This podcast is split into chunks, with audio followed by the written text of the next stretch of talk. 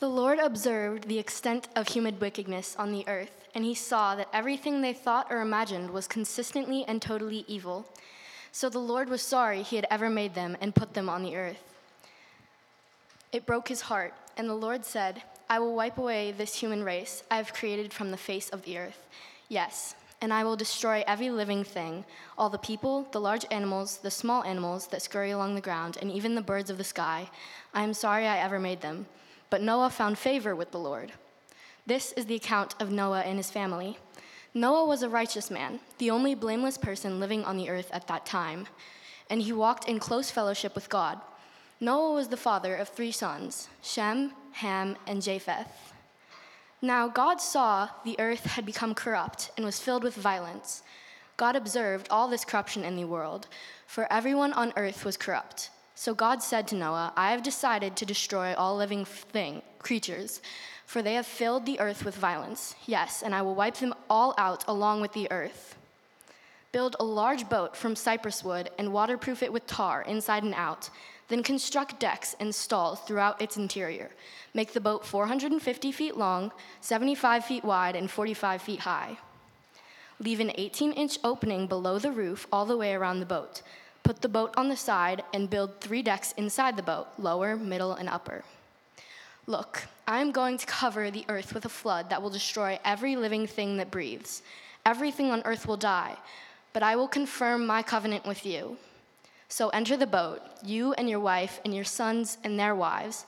Bring a pair of every kind of animal, a male and a female, into the boat with you to keep them alive during the flood pairs of every kind of bird and every kind of animal and every kind of small animal that scurries along the ground will come to you to be kept alive, and be sure to take on board enough food for your family and for all of the animals.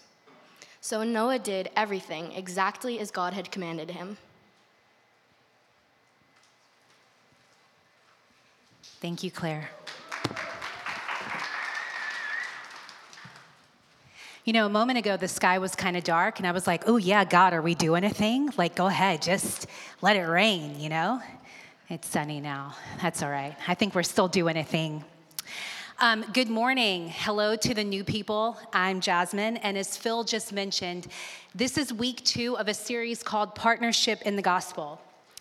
When I prayed and asked God what He wanted me to talk about this morning, He said, almost right away, which doesn't usually happen. He said, I want you to tell people that I speak. And I thought, I don't know about that.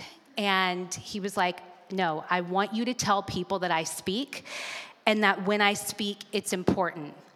Um, and so I said, okay, I submitted to it. And then I said, okay, God, I really don't know what to say, so please, please, please help me. And He promised that He would. And he did because when God makes a promise, he keeps it. And by the time I was done preparing for this message, I really understood why God would want to introduce the idea that he speaks while we're also talking about partnership in the gospel and reading through the book of Genesis. So let's pray and then we'll dive right in. Hmm.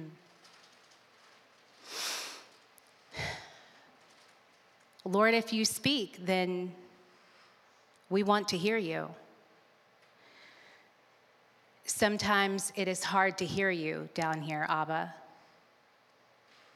And so I ask that you help us, that you give us full permission for the next few moments to just sit, to put our full weight on these chairs or on the floor or on our feet but to rest and to sit and to listen and hear what you have to say without striving. Hold our to do list in our worries and our cares for a moment and fill us with your words and illuminate this passage for us and help us to hear what you have to say. It's in your name that we pray, Jesus, for there is no one like you. Amen. So, Genesis. Genesis covers more time in history than all the other books of the Bible combined. I had forgotten about that, but as I was studying, I was reminded about that. Big, big book, 50 chapters. Scholars believe Genesis covers about 2,300 years, and there are three big events that happen in those 2,300 years. You have creation, you have the fall, and then you have God's response to all of it. But Genesis is not just the story of something that happened a long time ago. It's actually our story. It's the story of people who are asked to partner with God to do these wonderful things, who make mistakes, who often get themselves into trouble, and yet they still get to participate in God's redemptive plan. And one of those people is Noah. Now, there are countless people in the Bible who heard God speak, countless people. But there are only three people in the entire Bible that are described as having walked with God.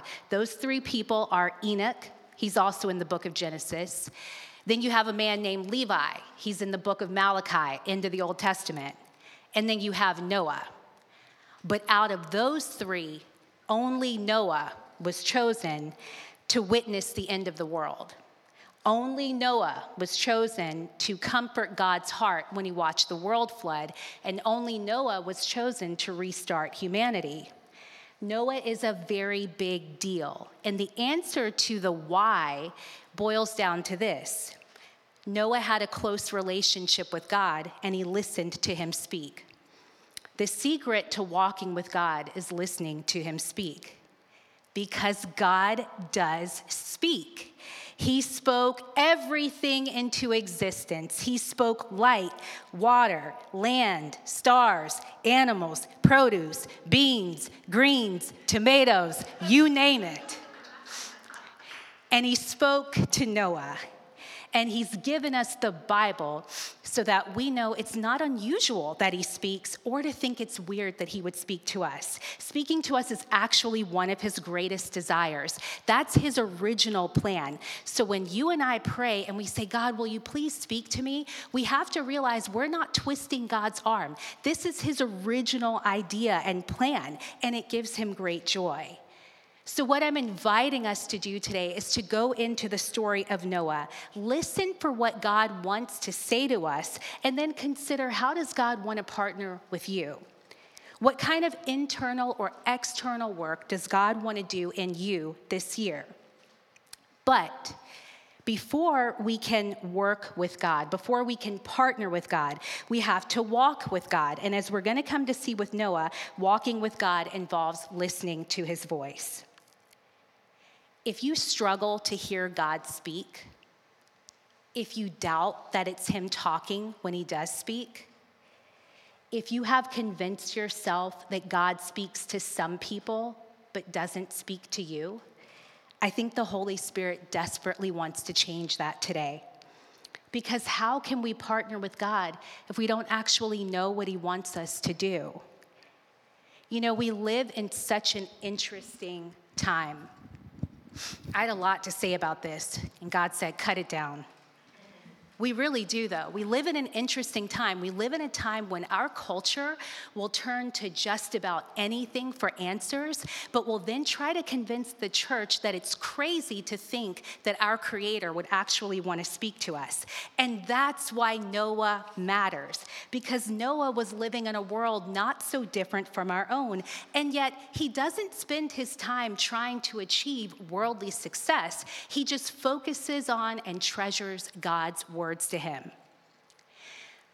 Leonard Ravenhill is a name you probably don't know, but you probably have heard of Charles Stanley. Leonard Ravenhill was one of Charles Stanley's mentors, and Leonard Ravenhill said this He said, Smart men walked on the moon, daring men walked on the ocean floor, but wise men walk with God. Now, to understand the Noah story, we have to first understand who and what came before Noah, which means we really have to start with Adam and Eve. I am guessing you know the story of Adam and Eve quite well, so allow me for a moment to reframe it for you with my own personal story. Some of you have heard the story before, some of you haven't, but it's all true. Um, when I was four years old, I was severely electrocuted. I grew up in Alabama and there's a really big company there called Alabama Power. And everybody knows it because they have this mascot called Louie the Lightning Bug. And Louie the Lightning Bug is a lightning bug, and he like sings and dances about the dangers of electricity. You know, uh, don't put a fork in the toaster, don't put a hair dryer in the bathtub, stuff like that, right? And they would play the commercials all the time. And I was fascinated with them as a kid. And then one day, I started to think, this is not real. That's not true. Are you, are you really gonna die if you fly a kite into a power line? I don't think so. And I decided to put it to the test. And so one night, my mom ran a bath for me, and I got undressed, and then I purposely asked her to go get something for me. And she took her eyes off of me for just a second, y'all. And when she left, I put one foot in the bathtub and I got some of her bobby pins from up on a shelf in our bathroom and I shoved them into the electric socket. And that is the last thing I remember before I woke up in the hospital. And when I woke up in the hospital, my mom was standing over me.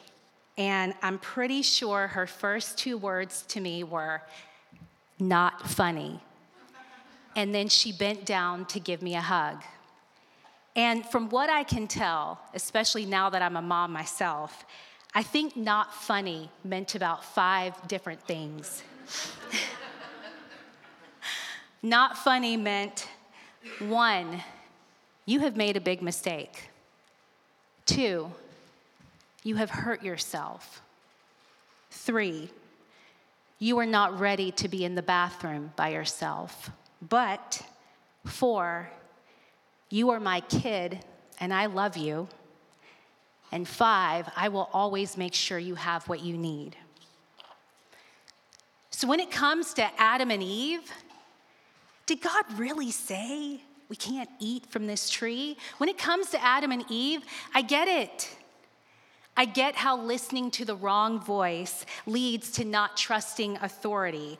I know what it is to test deadly boundaries and disappoint the person who loves you the most.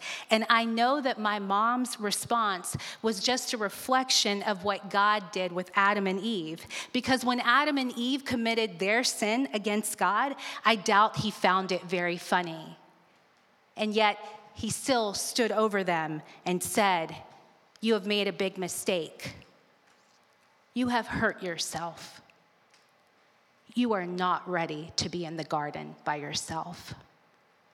But you are my kids, and I love you, and I will always make sure you have what you need. And then God added something that my mom didn't, or rather, my mom didn't have to. Because when Adam and Eve disobeyed God, God added in a clause. He added in a future promise. First, he cursed the serpent which had deceived Adam and Eve, and then he declares in Genesis 3:15, New Living Translation, he says, "And I will cause hostility between you and the woman, and between your offspring and her offspring. He will strike or crush or bruise depending on the translation you know. He will strike your head and will strike his heel.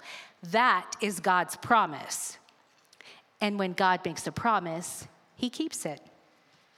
So, getting back to the story, God sends Adam and Eve on their way, but sin does not stop with Adam and Eve because they have two sons, Cain and Abel. Cain kills his brother. He's jealous. He thinks he can't measure up. There we go, first murder on the books. But we move six generations into the future and we see this problem is growing. It is a massive problem. Cain's great, great, great, great, great, great grandson is a man named Lamech. And by the time we get to him, he kills a man, not because he's jealous, but because the guy accidentally injures him. And after he kills him, he goes home and he brags to his wife about it. There's no remorse whatsoever. And by the time we get to Noah in Genesis chapter 6, we have deeply sick, homicidal, psychopaths running around. I don't know any other way to say it.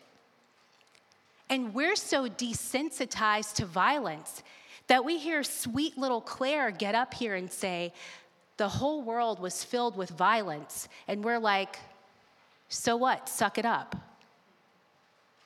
But that is not God's response. God is horrified. Male and female, he made them. He set them on earth to be fruitful and multiply. And here they are. They're building shrines, they're cheating, they're making up rules for why they can kill one another. It is awful. It is terrible. And God is not only horrified, it says he's heartbroken. If you want to know God and you really want to deepen your relationship with Him, don't skip over that detail. He's heartbroken. Sit with that for a moment. Let's, let's enter into that with him for a moment.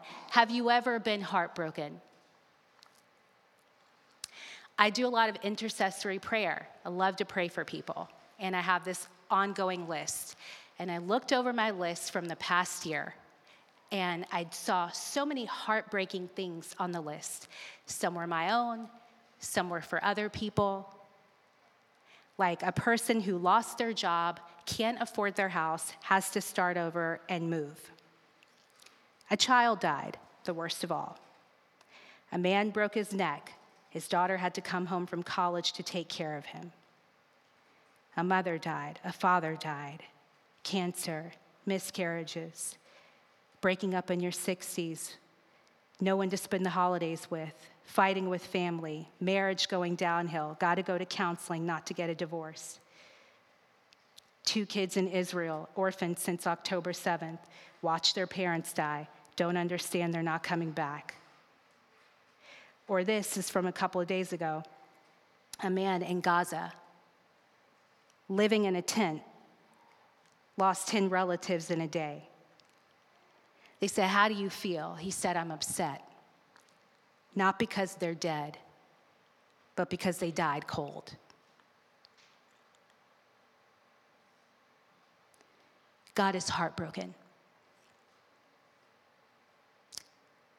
He looks at it and he says, I have to start this over. I can't allow it. It's too terrible. When we read this story, we must know that the flood is not a temper tantrum. The flood is not a loss of control. God is heartbroken. He loves us more than anything. He is heartbroken, and He has to send a flood. But, but Noah found favor with the Lord. Noah is described as righteous and blameless. And here's where some of us are going to try to pull away from Noah because who can stand next to a perfect, righteous, blameless person? Who of us can even compare? But that ought not be our feeling when we see Noah or read about him. It ought to be the same feeling you get when you see someone who's like trying to catch a bus, you know, and they like go for it, you know, and they run, and then the bus driver sees him just as he's pulling off and he opens the door and the person gets on and, you know, like they pull out their card and you're like, yeah, good for that guy. He made his bus. Yeah. So long, stranger. Have a great life, you know? Like, that's what it's like living in New York City, you know, cheering on people who get on the bus.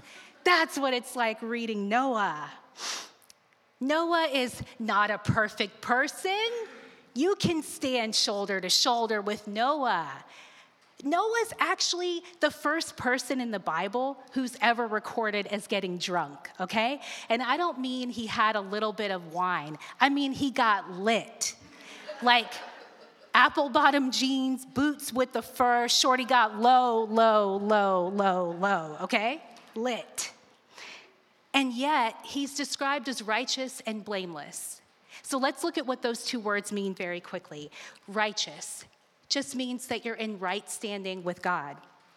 And then we have blameless. which can be translated as perfect, but doesn't mean perfect. It means never having, and it doesn't mean never having fault. It means being spiritually mature, being well rounded, that you are filled out in matters concerning God.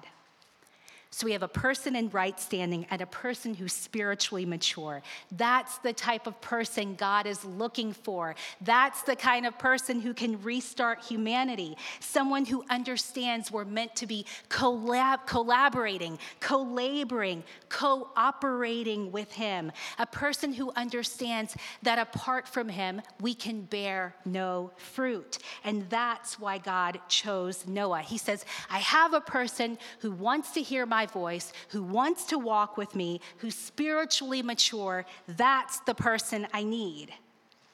And it says that Noah did all that God commanded him to do, exactly as he commanded him to do it. He got on, he built the ark, and then he got on board with his family. And we didn't hear this part read today, but it says that God closed the door behind Noah. Do you remember that from when we were kids? They don't really spend a lot of time on that detail. We get caught up on, well, how much rain? And were they really animals? And were they babies? Or were they full grown animals? All of those things matter. But my favorite detail in the entire story is God is the one that closes the door to the ark. And I'm gonna tell you why it's my favorite detail. I think that's what partnership with God really looks like. Partnership with God is us. Lord, I want you to speak to me. Lord, I want to hear from you. And then he speaks to you. He tells you exactly what to do. In this case, this is what I want you to build. This is how big I want it to be, right? It's you and I getting those instructions from the Lord, and then we go after it. We attack it. We put our heads down and we hit it and we hit it and we hit it until we have completed every last detail. And then it is God that's going to come along and do the heavy lifting and do the part that we can't do ourselves. See, I realized as I was studying for this that partnership with God is not exactly 50 50, okay? 50 50, that's how Esther and I work together. You do this and I'll do this, and you do this and I'll do this. That's because we're of equal strength, we're matched together. But when you're talking about partnering with God, what's gonna happen is He's gonna say, I want you to do this with your business, I want you to do this with your family, okay? And you're gonna have to complete every single step of it, just like Noah did with the ark. But when you have exhausted yourself, when you are at the point of thinking, okay, I did it, and what comes next? That's when God steps in and says, Okay, little man, you put all the small pieces together to build this thing. Now let me do the piece you cannot do by yourself. Look at, with, look at Jesus with the turning water into wine. He says, Go and fill the pots, fill them up with water. And then what does he do? He doesn't fill the pots, he changes the water into wine. Jesus says, You pray and I'll raise the dead girl, okay? We are doing the stuff in our strength. God is doing what only He can do. That's partnering with the Lord. I have three um, people that speak into my life. I go to them for spiritual counseling and for help with things. Uh, they have different roles. One is a teacher, one is a mentor, and one is my hero. My teacher always reminds me Jasmine, the master is playing chess. Don't interrupt his game. The master is playing chess. The master will tell you where to move and what to do, and then he will come in and complete the game right on time. So Noah does what he's supposed to do. He turns his back, puts the last of his stuff in, and God says, Get in there, little buddy, it's time to roll. this story shows us so much about how God wants to relate to us, you know? It's like my favorite Beatles song, Two of Us, just doing life together, man. You want to hear from God? Of course you do. We all do. We're all desperate for a touch of heaven. Like we just sang. Step one, here we go to hearing from God, acknowledging that we were created from God's word and we're designed to respond to his word is step one. Check that off. Step two, let go of needing to be perfect. Noah wasn't perfect. We're not perfect. I said this in my New Year's message. I'm going to keep saying it all year. God does not call the equipped, He equips those He called. He called you, babe. You start on it, He will equip you. Step three be in right standing with God. Well, the good news here is, here is it's not our works that bring us into right standing, it's our faith. You and I are not in right standing because of anything we've done. We're not being judged by our own track record. I'm using Jesus' track record. That's why I'm in right standing. That's why we're in right standing. Step four desire to be blameless, desire to be spiritually mature. There's a lot to this, but here's where I, what I think is somewhere near the top of that list. Spiritually mature people know when to pull away, they know when to get quiet. They know when to say no to dinner plans and just stay in the house and, and just get in the word and pray and listen for the voice of God. They know how to attack until God says it's done. And then, step five, you want to hear God's voice, you start at the beginning. And I mean that quite literally. In the beginning was the Word and the Word was God, and the Word, the Word was with God, and the Word was God. He was with God in the beginning. Through him, all things are made. Without him, nothing was made that has been made. When we want to hear God's voice, we need only turn to Jesus. I mentioned earlier that when Adam and Eve sinned, God told the serpent, I have someone coming. I have someone coming who is going to set this straight once and for all. That is a promise. And when God makes a promise, he keeps it. If he says it's going to rain, it's going to rain. If he says it's going to happen, it's going to happen. If he says, I will never send another flood, but instead, I'm going to send my son to you who's going to die for your sins so you and I can have a relationship and you can hear me speak, then let us open our ears. We need only turn to Jesus when we doubt that God wants to speak to us. Hebrews 1 1. In many ways, God spoke of old to our fathers by the prophets, but in these last days, he has spoken to us by his Son. Sarah, will you put that up for me, please? I'm not going to read it again, but this is a very important verse. Jesus is God's final word to us everything that needs to be said about who God is, what He's done, it's all been said through the words and the life of Jesus. The fall, the flood, every event in Genesis, all the words in the book, they're all pointing toward Jesus, the final word. Let everyone and anyone who has ears to hear, hear.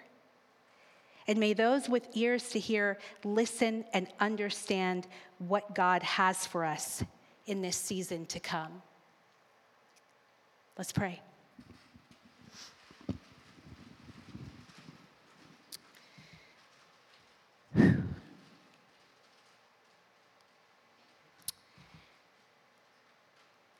Oh Lord, I sense you really shifting and illuminating how you want to uniquely and individually partner with us. Whew. I feel you taking the weight off and us really getting that there's going to be a part that only you can do. Father, help us to trust that you will come in, that you will speak when we need our next set of instructions, that you will speak when we need a word of comfort, that you will speak when we need to be inspired. Lord, help us to trust that you will empower us to carry out whatever it is that we hear. even if it's just worship or pray, even when it's simple, you'll help us to do it. And you'll come in and you'll do the heavy lifting. We love you, we honor you, we open our hearts to you. It's in your name we pray. Amen.